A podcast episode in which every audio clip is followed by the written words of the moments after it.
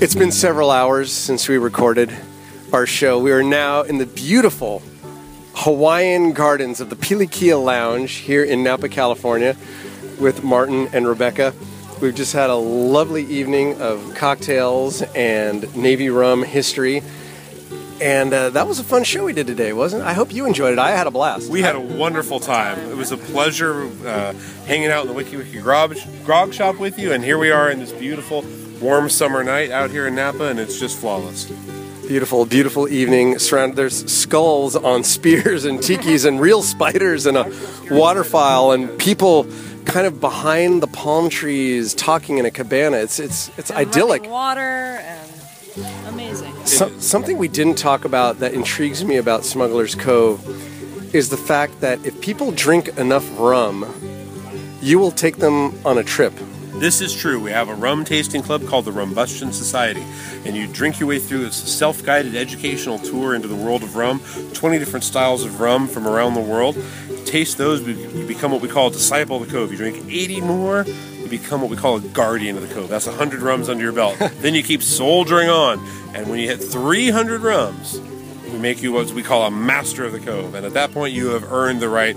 We will take you to a distillery anywhere in the world. We've taken people to distilleries in Puerto Rico, Guyana, Trinidad, Montana. Mexico, uh, Colorado, and Montana. Oregon. Oh, yeah, it's called Montanya. Mon- it's called it's right. It's called Montanya. Yes, Sorry. but it's in in Colorado. So we've experienced all sizes and shapes of distilleries, the littlest to the biggest, and every single one of them is a unique adventure. You guys are fun. Oh, so are you. well, thank you. Um, it's been a great day hanging out with you guys. Uh, thanks for being on the show. Absolutely. Thanks for putting on this wonderful uh, presentation uh, tonight for all of our cocktail enthusiasts here as part of Friends of Ardent Mixology, our foam cocktail appreciation guild in Napa. It's been a pleasure, and I look forward to more great times with the Cate family singers. We shall we shall bend elbows again soon. Yes, absolutely. Cheers. Cheers, indeed. Before we get to the show, I just want to invite you to come to visit Judd's Hill Winery. That's the family winery at the south end of the beautiful Silverado Trail here in Napa Valley. We're open daily by appointment. Visiting information is at www.juddshill.com. While you're there, you can check out our funny and quirky videos. You can find some wine related poetry, recipes, and of course, wine. Put some in your cart type in coupon code JNVS in lowercase letters. That stands for Judd's Napa Valley Show. You get 15% off your entire wine order. If you want a better deal than that, then guess what? Join our wine club. Guaranteed fun, guaranteed to get all our wines. You'll get invitations. We might even have another event at Smuggler's Cove. What? You never know. It could happen. It's happened before. It has, and we're just going to drink Judd's Rosé all day because it's so good. Thank you, sir. I appreciate the endorsement. While you're checking out Judd's Hill, you can also check out Smuggler's Cove website, which is SmugglersCoveSF.com. Freshly redesigned, shinier than ever. And when in San Francisco, do not miss a trip to Smuggler's Cove or Whitechapel. Guaranteed good times. Smuggler's Cove, 650 Gough Street at the corner of Gough and McAllister, Whitechapel, 600 Polk Street at the corner of Polk and Turk. And now, enjoy the show. It's always Finkelicious on Judd's Napa Valley Show.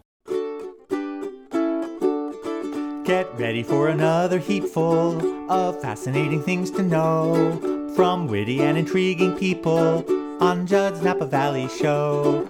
No stale script and no rehearsing, live from a Napa studio. You may be that intriguing person on Judd's Napa Valley Show. On Judd's Napa Valley Show. Judd's Napa, Judd's Napa Valley, Judd's Napa Valley Show. And now, coming to you from the exotic South Seas beauty of Napa's most exclusive cocktail lounge, the Wiki Wiki Grog Shop, in the beautiful Napa Valley, it's Judd's Napa Valley Show. I'm Chief Lapu Lapu, aka Lauren Mole, and here's your host, John Finkelstein. Thank you very much, Mr. Lauren Mole, who is actually not with us. He's at a remote location, so we're sending him cues electronically. But thank you for that great introduction. I'm sorry you can't hear us, but we're having a wonderful time. And I know you're up to great things, which we'll hear about when we are back with you in the studio. Today, Lauren, would you please give our guests one of your signature introductions? Into a world of drinks, our guests dove, with boundless creativity cooking on their stove. Cocktail perfection spills forth from their tippling treasure trove. Thirsty enthusiasts pack their joint. It's a drinking drove. For the success they found, we wish them mazel tov. Now let's welcome Martin and Rebecca, the folks of Smuggler's Cove. That's It's fantastic. really great. I love that. Oh, thank you. Tippling Treasure Trove has Ooh, to be a that's drink ki- name, I that's think. a keeper right there. Ooh, Yes. Lauren has inspired you. Lauren, we're, we're shamelessly stealing that. I'm really excited. I'm not going to tell you what's going on with me. I'm not going to plug any upcoming events because I want to get right to this. This is this is a day long coming. We've been planning this for months, I believe. I'm excited.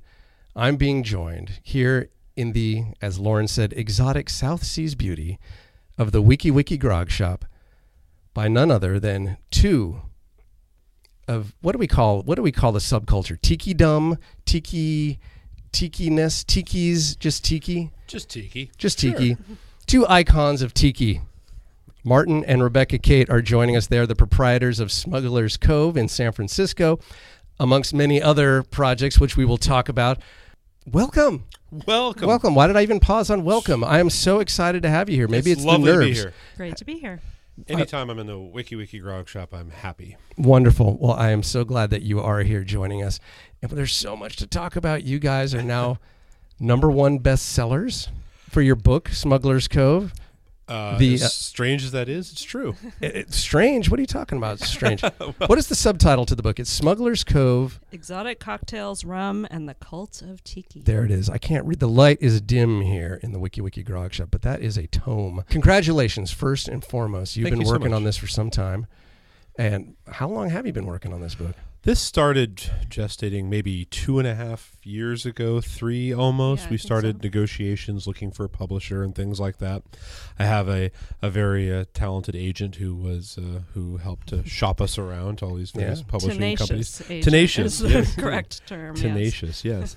um, tenacious Jonah. Uh, he, um, but he, we went to publishers around the Bay Area and around Manhattan as well, and uh, we've very happily settled in with the good people at uh, Ten Speed Press, which is part of uh, Penguin Random House. They've been really sort of cornering the market on great cocktail and culinary books as Mm. of late. They dug your pitch. They dug They the saw pitch. your angle. They did. I did the little soft shoe, and uh, and uh, they they Even poured some rum for some I of poured them, yes, I poured rum at, at many of them in order to woo them, and uh, we began writing in real earnest maybe at the fall of 2014, and wrote basically nonstop throughout 2015. Mhm. Um, we, we missed many seasons of 2015 out the window. Watch them go by. yes, as we were at our computers. Oh, no. yeah, But uh, no, it's all. It's all, it's all over now. so it's fine. Now yeah. we can smile. Yes. yeah, And you are, again, number one bestseller on uh, Amazon it is in the drinks category. It is number one in drinks, number one in um, in spirits, number one in probably in Pacific Rim cooking, which is pretty entertaining. That's a Since- category? Yes. That's a category, and Great, we only, why not? we we only teach how to cook syrup. So uh, I'm sure think there's there are lots of chefs with No, us you on, teach the- us how to- on their hit list. So. You're cooking up some fun in this book. yeah. there we go. there we well go. said. Yes. I'll say. No, but I, I've been reading through it and I'm digging it big time. You're, first of all, both of you are very smart people. And one of you has the letters after her name to prove it. Yes. In fact, uh, two letters in front of her name too. The dr period. Oh, right? s- and I was thinking then the, or the three at the end. PhD. That's what I was thinking. But you're right. You have got letters in front, doctor and PhD. Yes. And that would be the lovely Rebecca here. Indeed, it would. Um, so we know we know you got it in you. And this If- guy here, if though- you ever have the opportunity to write a book and it requires an intense amount of research, may I wholeheartedly recommend marrying a Berkeley doctor because it's extraordinarily valuable. Well, that's it. It is so well researched, and there's so much history in this book. And uh, admittedly, I'm your core demographic. I'm just I, I love this stuff. I eat it up. I've been into tiki for a long time, but I think anybody who's new to it or just has a passing interest is tiki curious could open this up. It's very accessible, and the style in which you write is very humorous as well. You take it seriously, but at the same time, you're not taking it too seriously. You can have fun with it as well, which which makes it a great read. We want it. Well, we we think it. I mean, obviously, we think of the subject matter very seriously, but if it's, we try to write with at least some levity to kind of remind people of what makes it so magic and charming for us in the first place. If it's if it's too dry, then you kind of have to say, well, what's what? Where's the appeal in this? But we're trying to say, no, we, it's it's a real thing, and it needs to kind of be quantified and talked about. But it's also, you know, at the end of the day, it's also a lot of long cool rum drinks and and good times in dimly lit uh, huts. You know, we are in a dimly lit hut. We're having a cool time, but one thing's missing. The- Oh. the rum. Like It's not necessarily missing. There's a lot of rum in here. Would you like to? Can we continue this conversation over a little bit of rum? No, that's a terrible idea. I would hate that. I would be honored if Does you sarcasm come through on would. the it, air? It, it does. I'm I'm picking it up, uh, dripping. Uh, but let's let's drip a little rum out of a bottle. Would you do me the honor of selecting something? Come, you can come back here. You can, Well, geez. Let's Here, see. I'll hold the No, it's microphone fine. While can- you come I, around. I can look. You can. Let's see. I Here, you see, need a I see the flashlight? Magic here. No, it's Here, all let good. me get out of the Ooh, way. Look at that flashlight. All right, there we go. Here, go. what- Shed some light on the subject. Indeed. what do you see? As it were. Let's drink some of. Let's start light and dry and drink some of that Brugal 1888. That'll be All right, nice. shine, shine. There it is, right here. Yeah. Okay, there we go. Now, while I'm pouring this, give us a quick uh, synopsis of the style of rum this is. I'm going to put down the microphone so I can. That okay, sure. So that's going to be what we would call a column still rum. This is going to be a rum that's made in this case from a multi-column still uh, in the Dominican Republic. It's a lovely rum, and it has a sherry cask finish. So it's um, it's going to be a little bit lighter in body, actually quite a bit lighter in body than some rums, but it's going to also offer uh, a really nice complex finish. Everything in there because it doesn't have a lot of body. It's uh, everything in there is going to be very subtle and very uh, sort of elegantly refined. Like like this conversation. Here you go. Indeed. Cheers. Chin chin. By the way, speaking of the humor, um, let's have a little sip of this first. Mm. Then I'm going to ask you about tasting room in a moment. We were talking about the humor in your book. Of course, one of the first things I noticed when I cracked it open is that there is a drink in there that was created by you, Mr. Martin Cate, Oh, for right. this specific room, the Wiki Wiki Grog. Shop. That's very true. And it's called Finkelgrog. Finkelgrog. which is funny in and of itself. You know, anything Finkel's kind of funny. But then at the end, where you you list the ingredients, you list the method, and it says garnish with zesty conversation. I love that. Well said. It- it's funny. You know, most of the other garnishes, you know, lime wedge or some complicated uh, fruit garnishment. this just zesty conversation. That's what now, it's all about. When we're tasting rum as we are right now, I'm familiar with wine, of course, and how Mm-hmm. to taste that. What should I be doing right now? I have it in my glass. I'm looking at it. The light is dim in here, but it looks it looks nice, kind of caramel colored, uh, Mm-hmm. translucent. I think. Again, the lighting is not the best, but Well, I'm going to be looking at it for. I'm going to be look at it. Look at it for clarity. Look at the color. Um, a nice glass like this, which is great, which is relatively wide opening and low and straight sided, is terrific for nosing spirits. In this case, we don't want your nose too far away from it, so we don't want something too tall. So this is a really good. Uh, this is a really good size and shape. What I like to do is put the nose in deep inside the glass, but then breathe in with my mouth instead of my nose. that really works. Yeah. So what happens right there is your mouth is going to take in about 90% of the air, but just the act of breathing in your mouth pulls in about 10% of the normal intake in your nose.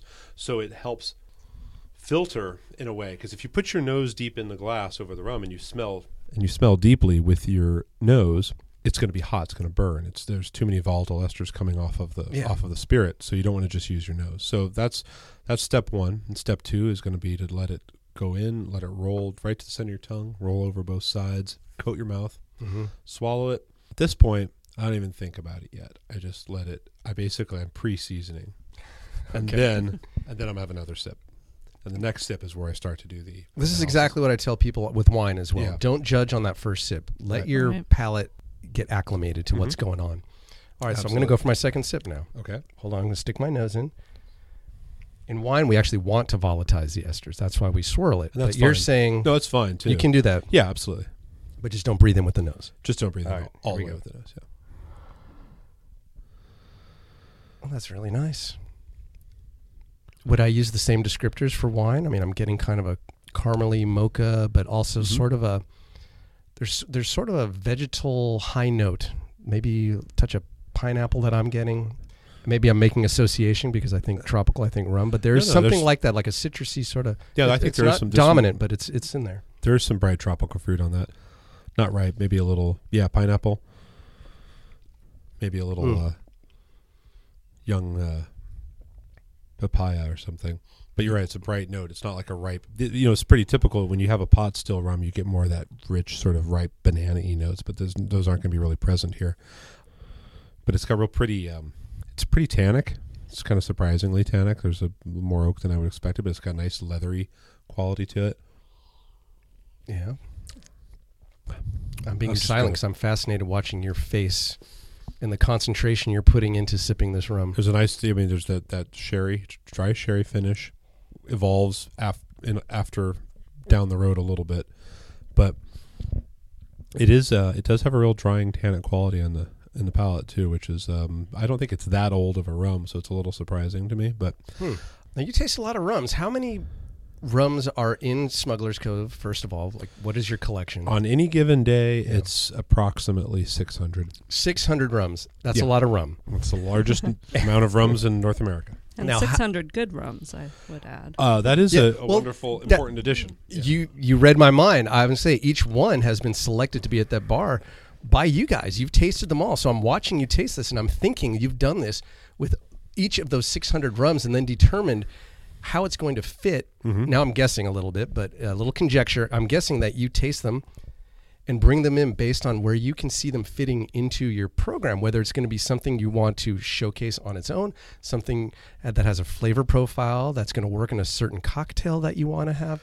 Tell, tell me your process when you're thinking about rums, because that's that's a lot of rum. conscious of a lot of factors, and and certainly, um, certainly, I'm looking at where it fits and does it fit is something because of course there's so many we we use probably 23 rums to make our cocktail program Of So- those 600, of 23 those 600 probably mixers. 23 yeah 23 Oh, we wow. don't well we don't like to call them mixers judd Well, th- thank you for correcting me. Let's let's make let's let's let's have some education. well then. no we, we we you know when we're selecting well okay so that's a separate conversation but it's when we're selecting rums for the cocktails we're saying okay what's the right rum for the right drink Mm, and yeah. for various reasons is it we're looking at the body we're looking at historical issues if we're serving traditional jamaican cocktails we're not going to put barbados rum in them things like that we believe in you know carefully selecting the right rum for the right drink or right blend of rums Hmm. based on pretty wide variety of factors. And you know we test them all the blends in drinks and seeing how they're working because sometimes th- they can clash sometimes they can get along very well. Sometimes clash with each other sometimes clash with ingredients. So it's trying to be pretty selective about what is going into each drink. Then that means everything else that's up on the back bar behind you is only being served neat. I mean yes the occasional person will come in and say hey i'd like rum x in a daiquiri. Sure of course. But but Do you peop- ever say no?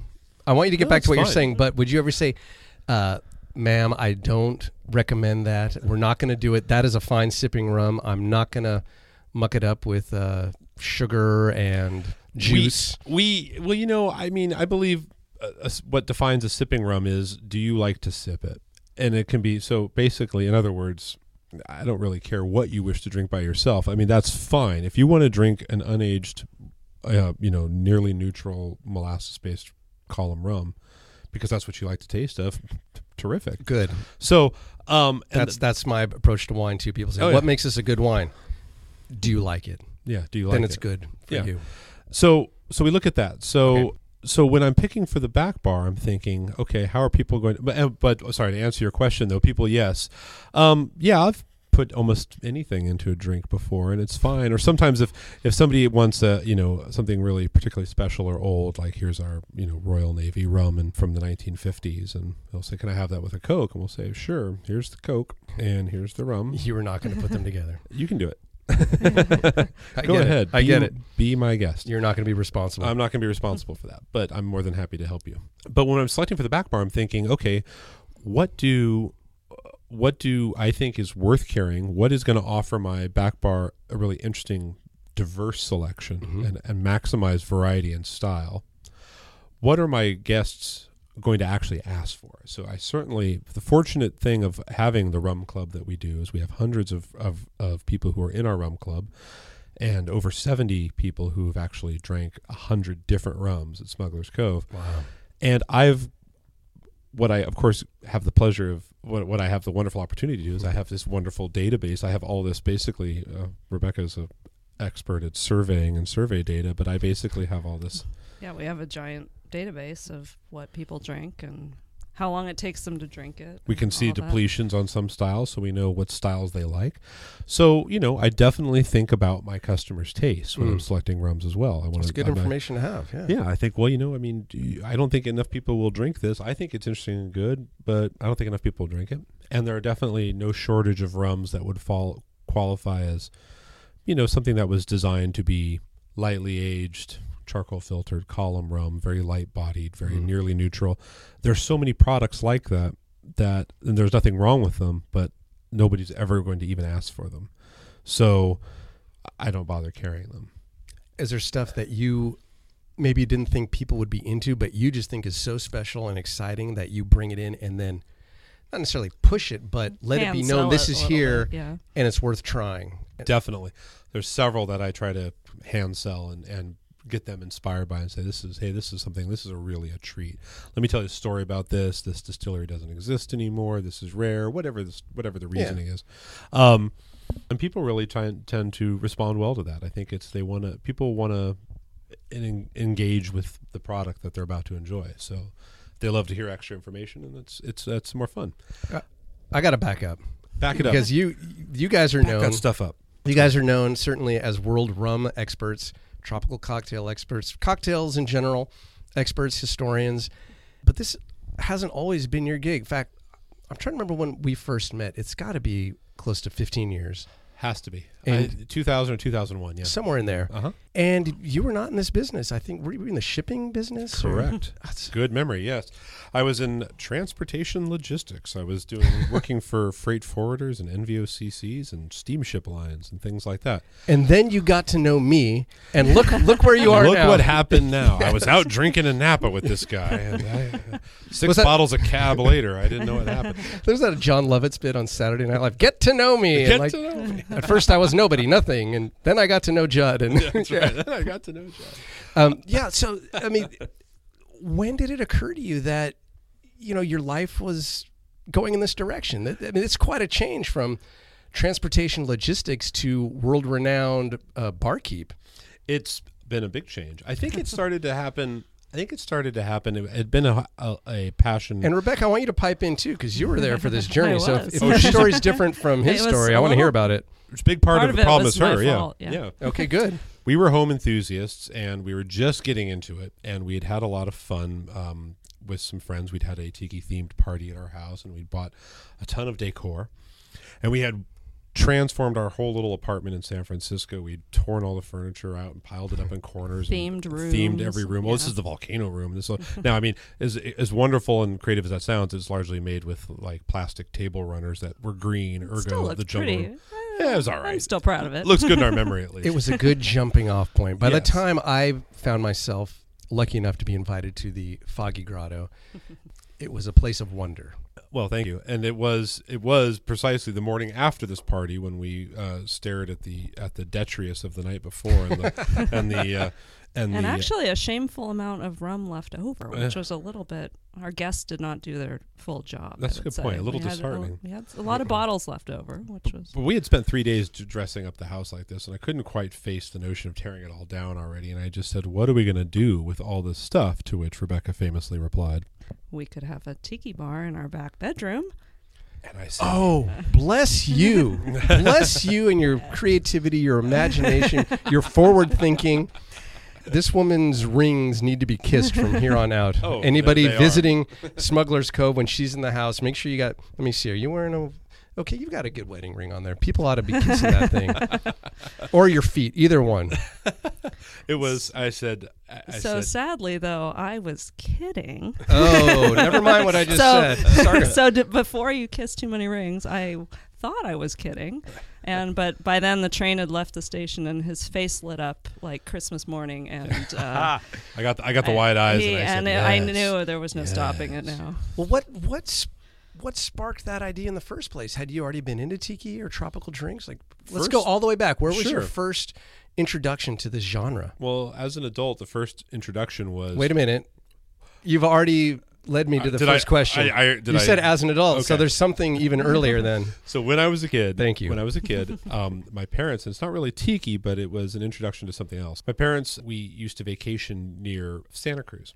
There was a restaurant I loved in Santa Cruz, now long, long gone, but it was called Zanzibar, and it was Mm-hmm. Ooh. just fun to say. And it was a sort of themed place, and it was, and I'd go in, and it had, I think it had a tiki bar in the back, but what it had that was so cool was I'd always get fruit salad. I said, "Give me the fruit salad," because the fruit salad came in a giant conch shell, and it was like spilling out of a Ah, conch yeah, shell yeah, yeah. and that was my first introduction to the I get notion it. of food as as as experience or theming. Absolutely. There's an aesthetic to it as well Yeah. as a flavor and a texture. Yeah, it was it was a presentation. I loved There's it. a show. Yeah, I was enchanted as as any kid would be. It was just fun and exciting. So putting that aside, Yeah. fast forwarding to adulthood, I um was working in Washington D.C. and I had a coworker and he said, "Hey, let's go to." Let's go get to for his, it was his birthday. Let's go get drinks at Trader Vic's. And I said, "No, what the heck? What's a Trader Vic's?" And he said, "Oh, you're gonna love this place. It's cool. There, the drinks are as big as your head." I said, "Oh, great. Okay, sounds good to me. I'm 21. That sounds very promising." So we went down there, and you know, this is part of this is where the magic of tiki really hit me. So you've got this you've got this it was inside the the Washington DC Hilton. You've got this marble very imposing cold marble edifice. It was a cold drizzly November night and we go in and you go into the basement and all of a sudden there's just this doorway at one end. There's this doorway and it's got this tiki's out front, and these flickering torches, and you walk in and it just smells like gardenias and there's pufferfish and it looks mm. exactly like the Wiki Wiki Grog Shop. And it was just and I said, I don't understand what any of this is. It's crazy. This place is like a dream. And the drinks were as big as my head. And I fell in love. I didn't know what it meant, but I started to unravel that and figure it out. And here we are now. Many, many years later. Thank goodness. Uh, thank goodness. Well, let's have a quick toast. I'm about out of rum, so we're going to take a little That's break. acceptable. In the in the break, would you please choose another one for us to, to be drinking? Sold. We've got Martin and Rebecca Cate, proprietors of Smuggler's Cove in San Francisco, one of the world's great bars and authors of. Well, it's too dim. I can't read the subtitle, Smuggler's but it's Cove. Smuggler's Cove. I've got to get the flashlight on here for the subtitle. Smuggler's Cove: Exotic Cocktails, Rum, and the Cult of Tiki. Look for it. We'll be right back. We'll be back with more of this special Judd's Napa Valley show from the Wiki Wiki Grog Shop right after these messages. La, la, la, Everyone's a Finkel friend on Judd's Napa Valley show. At 1440 on your AM dial in Napa and streaming live in the majestic beaches of Honolulu at KVON.com. Back to Judd's Napa Valley show. Thank you, Lauren Mole. I'm sitting here with Martin and Rebecca Cate, the proprietors of Smuggler's Cove, the world's greatest bar. And I'm not just saying that. How many lists have you guys been on for this world's greatest places to drink? Uh, we've been on a couple. We've been fortunate Very enough fortunate. to. A Uh, yes. couple. Come on. there's a there's a there's a uh, industry magazine called Drinks International in uh, in the UK that we've been on their top 50 in the world list five times. So that's Wonderful. Very nice. Okay, so it's not just There's me one. blowing smoke up anywhere. um, you selected another rum during the break. This is delicious. This is a uh, Venezuelan rum. I It believe. is. We're transitioning to a different style. This is what we call a blended rum. And this is a blend of column distillates, like the last one, the Brugal, and some pot distillate. And so the pot and column blend together. The pot's very heavy bodied, very rich, uh, high congener rum, and the column's a little bit lighter. These two are blended together and aged. Really, blended rums are a very, very popular part of the segment. You'll know Jamaican rums like Appleton, rums from Barbados. These are all blended rums. But, you know, the way to think of it is kind of think of it not dissimilar from whiskey, like a blended whiskey. This is going to be like a, say, like a Johnnie Walker, which is a blend of single malts, pot, still whiskey and column still light bodied whiskeys. So this is what we kind of think of as sort of the blended Scotch of the uh, of the rum world, and it's a uh, they, they they show a lot of uh, balance and without skewing too light or too heavy. There, I've always enjoyed this one Yeah. as a sipper. Uh, someone brought this to me as a gift, and I've enjoyed it. And now I know a little more about it. It is, and it's you know it's interesting because it is made in a similar style as some of the rums in say like Guyana, for example, or Jamaica or Barbados, but it's from Venezuela because they have some of that equipment there. It's one of the big things we like to talk about in our book is that country of origin is much less important than the production method. That's really where the focus should be. Interesting. You took us through a rum tasting from basically the sugarcane juice to the finished product as a Judd's Hill Wine Club event a few years back at Smuggler's Cove, which was great. It's the first time that I've ever held or even been to a wine club event that included no wine in the program.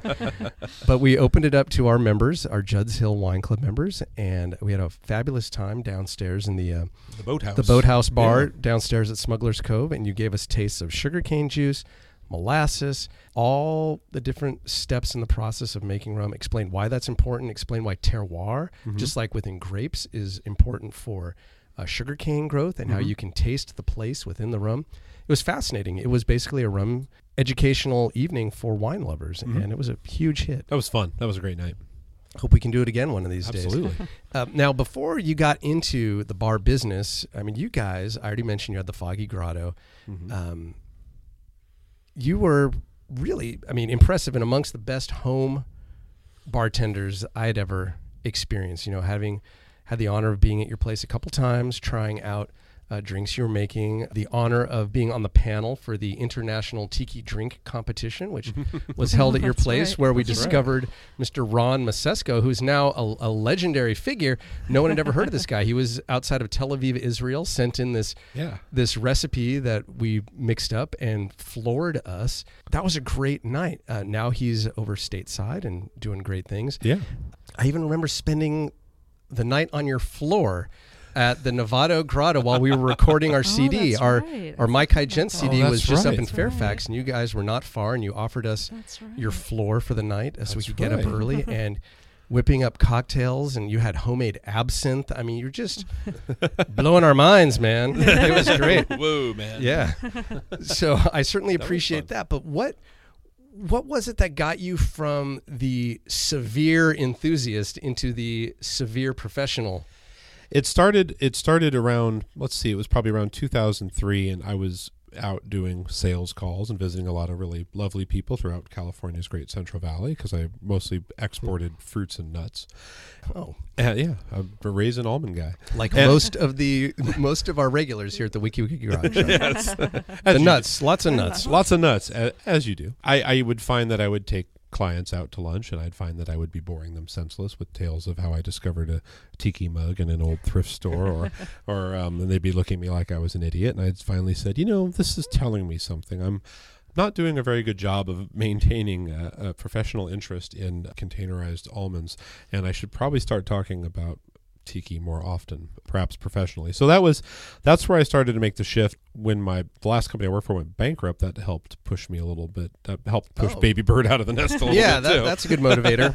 Needing a job. Yes, needing a job. Yeah. So um, against the uh, against the uh, sort of trepidations of my parents, but with the full support and of your my career counselor. and my career counselor. That's a funny story that's in the book. The uh, uh, but with the support of my lovely wife, it was. Uh, I said, well, all right, maybe it's time to take a shot at this, and that's what happened. So we, uh, I started by bartending, and I was bartending at Trader Vic's in San Francisco, and I had then found two business partners, and Oh, I'm, I, I'm. You saw this light bulb go off my head. I remember this. It was during one of the San Francisco tiki crawls where That's right. groups of enthusiasts would go from tiki establishment to tiki establishment, and I showed up before anybody. I guess there was no traffic coming from Napa to the first stop, which was Trader Vic's. Sat at the bar waiting for folks, and who says, uh, "Good evening, sir. What can I pour you?" Martin, it was you. and I, I'm looking at you thinking. Now this is the prank of all pranks. He talked them in to letting him get behind the Oh, bar yeah. and wear a staff shirt. yeah, yeah. He's like Mr. Host here for the Tiki Crawl, and uh, well, it turned out you were actually Employed. That's You were great, employed. great You were memory. I'd legit. forgotten about had that because we kept Yeah. we kept me working there as a surprise for the crawl, right? That's right. That was- yeah, nobody knew. I mean, yeah, nobody knew. That's right. That was funny. Um, yeah, so that was a wonderful experience, and I had some really good um, mentors there. We got our first place open in 2006. I was there until 2009, and then Smuggler's Cove, and here we are. And that's and now And you that's know that's it. And now the rest, the rest Of of, the, the story. story. Now, one thing I admired about you early on, maybe it's what first attracted me to you, wasn't your dashing good looks, your charm, the opportunity to I'm be in the happy that you're presence of your lovely bride and all of that, but was your respect for the Mai Tai. Because I had been saying for some time, and I'm not a mixologist, I'm just an appreciator, Mm-hmm. a cocktail geek, a snob, if you will. So to me, a Mai Tai is a Mai Tai, and Mm-hmm. anything else is not a Mai Tai. And, and it's one of the most bastardized drinks out there that I know. And I found that you could appreciate the difference between a real Mai Tai and what was being passed for Mai Tai, and even went so far as to record a public service announcement. Which, if you wouldn't mind, Yes. I'm going to play right now. Oh, okay. There we go. If you're making a Mai Tai with instant mix and flavored rum, you're doing it all wrong. The biggest mistake people make when making a Mai Tai is everything. Mai Tai mix? Don't even bother. There's no pineapple juice in a Mai Tai. And if you ever get a pink Mai Tai, that means there's grenadine in it. And that's wrong. The next thing you're doing wrong is the rum. White rum, coconut rum, mango rum, whatever. These are all artificially flavored junk. And now you've got all this, and you're gonna throw it in a blender? No, the Mai Tai is not a slushy frozen drink. And finally, Mai Tai doesn't come in a hurricane glass. This isn't Bourbon Street. Trader Vic would spin in his grave. Now I'm gonna show you the right way to make a Mai Tai. Well, if folks tune into that video and if you search YouTube or Google for Martin Cate how to make a Mai Tai, you'll find that. But instead of just playing that whole audio clip, would you hear live and in person at the Wiki Wiki Grog Shop explain a proper Mai Tai and a bit of the history? Because I think it's very interesting. If you do happen to find that YouTube video from several years ago, for the love of God, please don't read the comments. I don't think I made any friends, but um, as most YouTube videos go. So yeah, so the mai tai. Really, the point being, it's an elegantly simple drink. It's very simple. It's five ingredients, and it's here to just. It's designed to showcase great rum. That's its point. That's its purpose in life. Like every, like great cocktails have their, you know, I hate to say it, but you know, their quote unquote their killer app. The margarita is obviously the perfect showcase for tequila. It doesn't necessarily matter which tequila it is. I mean, obviously you want to use good tequila, of course, that goes without saying, but you know, that's those that sugar, that orange, that lime, those are all friends of tequila. They're all ingredients that agree with tequila beautifully, get along, accent underlying flavors in tequila. And the Mai Tai is the same thing. Mai Tai is basically a nutty rum margarita. It is just fresh lime juice, a little dash of sugar, a little dash of almond syrup, which was Trader Vic's wonderful lasting contribution to cocktail to exotic cocktail culture was bringing us this French syrup or orgeat. It wasn't really known before. No, he was the one who did it. He came from he came from a French family, and Mm. he they owned a grocery store, and he knew orgeat as an ingredient he enjoyed as a child. Okay. So he brought that taste in, and then a little orange curacao and the rum, and it all everything acts to take that rum and hold it up and spotlight it and call it a hero. It's it's it's that's it's not to bury rum, it's to celebrate rum, and that's why people think, oh, but Isn't that doesn't what have- Mark Antony said? I come not to Yeah. yes. I come to Um, that's funny. I wonder how that came into my brain. Um, but All right, Shakespeare, get get on with the story. so so the point being it's it's it, it doesn't have a lot of extraneous juice it doesn't have any funny colors even though people think they have floats they don't traditionally have a float of rum on top but it's just an elegant simple very adult drink it's not a bunch of candy in a glass it's not certainly not frozen either No, it's a wonderful drink. It can be blissful when made with good rum, with the right ingredients. And I'll tell you, I converted my folks who, as I was growing up, they were not rum drinkers. They didn't like it. I think mm-hmm. maybe both in their early days of drinking had bad experiences with rum. Yep. Didn't want to hear about rum. They liked cocktails, but never touched rum. I uh, did a little investigation. I think when I first got uh, Beach Bum Berry's Grog Log, the 1st edition was on that. Yep. I was all over it. Made some mai tais according to Trader Vic's original recipe, or as close to with the rums that are available today, but all the other fresh ingredients. And I'll tell you, after that first day, it was pretty much every day. you know, it was during harvest time, and I'd be home helping make wine. And Yeah. five o'clock would come around, my dad would say, "It's my tai time." isn't it?" you know, My tie o'clock. absolutely Nine o'clock. Converted. and now, now the uh, third generation. Mhm. My daughter's birthday was recently. Yeah. Where did she want to go for her dinner? Trader Vic's. Oh, that's what I love to Oh, hear. Excellent. We were in London not long ago. Where did they want to go? Trader Vic's. What did they drink? Mai Tais without the alcohol, which they do make for the Yes. kids, and they love it. So, folks, go out, find the original recipe for the Trader Vic's Mai Tai, which I imagine maybe could be found at Smuggler's Cove. I know you make them right there. They're You probably the best certainly Mai can. Tai There, you it's can also get. in the book. They're also And- available I in this might fine add. book. where I was going. Pick up the book. You can get your recipe for the Mai Tai. You can get your recipe for the Finkel Grog, which has a little touch of Napa right in the recipe. I'm not going to give too much away. Get the book. Secret. Yeah, this is always fun. now, rum is not where it ends for you guys. Your new place celebrates a whole other spirit. I am in a deeply committed, long term, and very loving relationship with rum, but Yes. I am having a very hot, tempestuous fling with gin. Mm. And my fling has manifested itself in this enormous and uh, quite spectacular restaurant called Whitechapel in San Francisco. And it is uh, designed to look like a disused Victorian era London Underground station.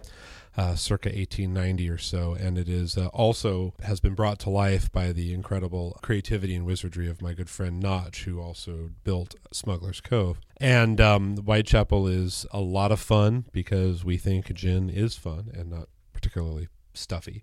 it's actually great and very versatile and very challenging cocktail ingredient to play with. It seems to evoke emotion from people. Oftentimes, you say, oh, "Let me make you a drink. It's got gin."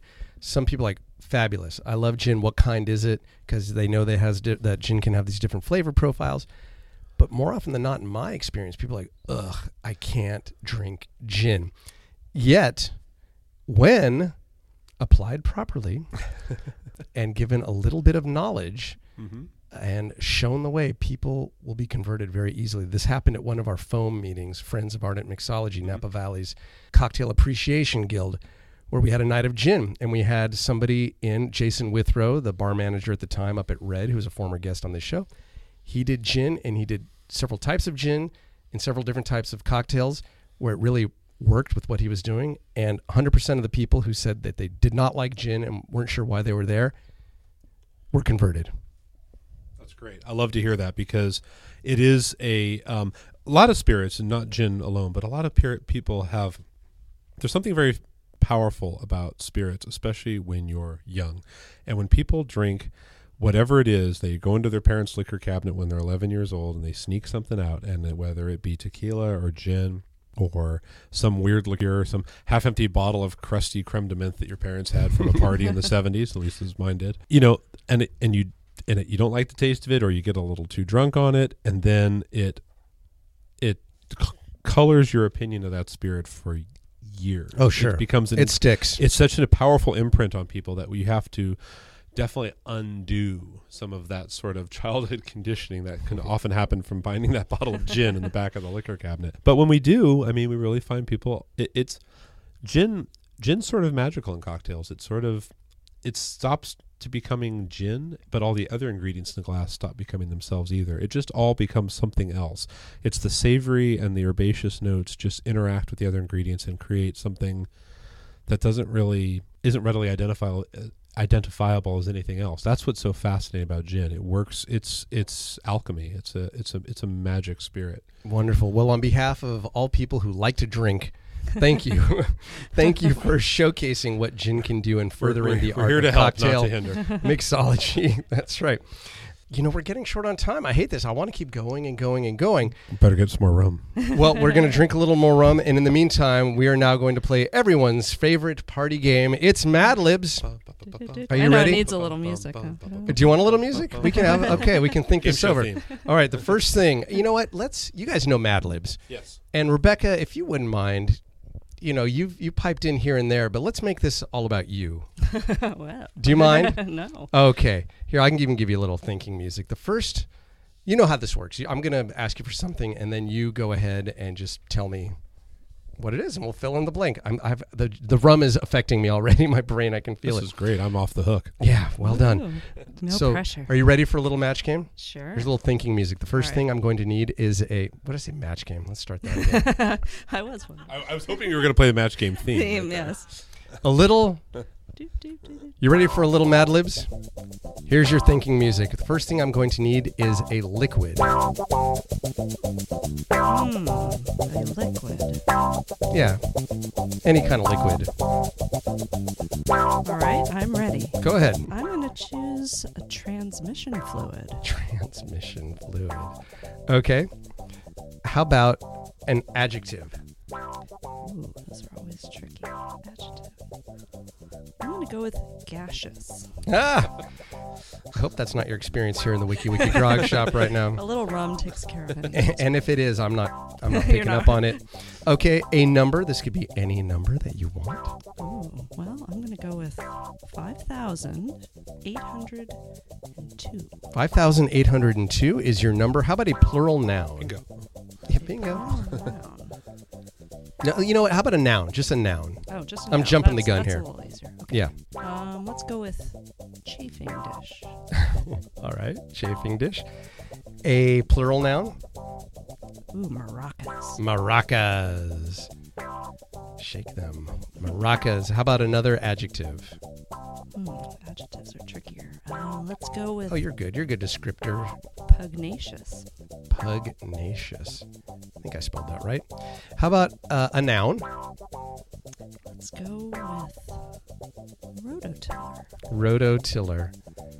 Here in Napa Valley, we know about those. Another noun? I'm going to stick with the cooking theme and do a crock pot. Crockpot. And finally, a geographic location. I have no idea why this popped into my head, but I'm going with Mount Olympus. Mount Olympus. All right, here we go. Uh, Martin and Rebecca, earlier today, I got on the computer and went to martincate.com. Ooh. That's Martin, C A T E dot com. Newly redesigned. Uh, Yes. Perhaps I don't know, but there there is a little Literally bit. yesterday. Yes, There I'm is a launch- little bit- launching any day now. Oh. Revamp, yes. Well, what's there now? There's a little bio about Martin here, which you have just rewritten via Oh, your Mad Libs game. So, Martin, this is all on your wife right here. Ready? Here it is. Martin Cate is a San Francisco based rum and exotic cocktail expert and the creator of Smuggler's Cove San Francisco, a bar designed to celebrate the diversity and versatility of the world's most exciting spirit, transmission fluid. Yeah, it is actually. Okay, great. Smuggler's Cove created a gaseous new approach to rum by featuring cocktails from over three centuries of rum history, from the oldest colonial drinks to the exotic cocktails of legendary tiki bars and beyond. The Sunday Times of London has named Smuggler's Cove one of the 5,802 greatest bars on earth. That's almost exactly right. Congratulations. Thank you so much. Mazel tov. Mazel tov. Yeah. He is also a passionate chafing dish collector, having been having been to dozens of maracas around the world. Okay. he conducts pugnacious seminars and judges rototiller and crockpot competitions across the United States, Europe, and Mount Olympus. I kind of wish I did. More information about Smuggler's Cove can be found at smugglerscovesf.com. Martin Cate, Rebecca Cate, Smuggler's Cove, and all your other endeavors. Thanks for being here. Thank you so much. thank so good so to be here. This was fantastic. From the Wiki Wiki Grog Shop in the beautiful Napa Valley, this is Chief Lapu Lapu, aka Lauren Mole, speaking for Judd's Napa Valley Show, a Gil Lamar production. Judd's Napa Valley Show.